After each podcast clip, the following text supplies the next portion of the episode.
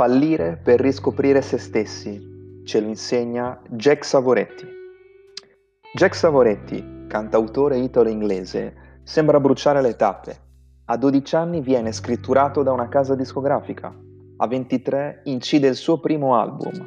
Tre anni più tardi viene addirittura invitato negli States dai top manager della label, i quali gli prospettano un futuro da star. Qui però iniziano i problemi.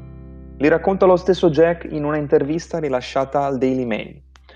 Eravamo in una riunione quando uno dei top manager mi dice che avrei dovuto cambiare il mio cognome. Mi sono alzato e ho detto, un cognome italiano non è stato un problema per Frank Sinatra e me ne sono andato. Poi me ne sono uscito da ogni contratto che avevo in essere. Mi ero appena sposato. Mia moglie aveva saputo che era rimasta incinta il mio secondo album era sospeso e sono stato citato in giudizio dalla mia label. Un'esperienza drammatica per il giovane Jack. Il giorno in cui Gemma ha dato alla luce Connie, sono uscito dall'ospedale, continua Savoretti. Mi sono recato ad uno sportello ATM ed ho controllato il mio saldo. Avevo 525 sterline. Non avevo nessun album. Avevo ancora problemi legali da tutte le parti non avevo nessun piano. Ho telefonato ad un paio di amici chiedendo un lavoro ed entrambi mi hanno detto ma tu sai solo cantare. Siamo al punto di svolta e Savoretti reagisce così.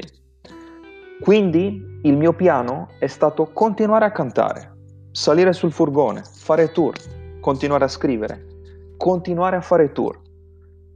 La situazione è drammatica si rivela fondamentale per il futuro artistico e non solo del cantautore.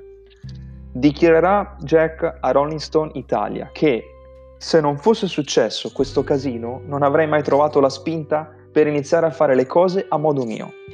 Ho capito quello che non voglio che succeda mai più.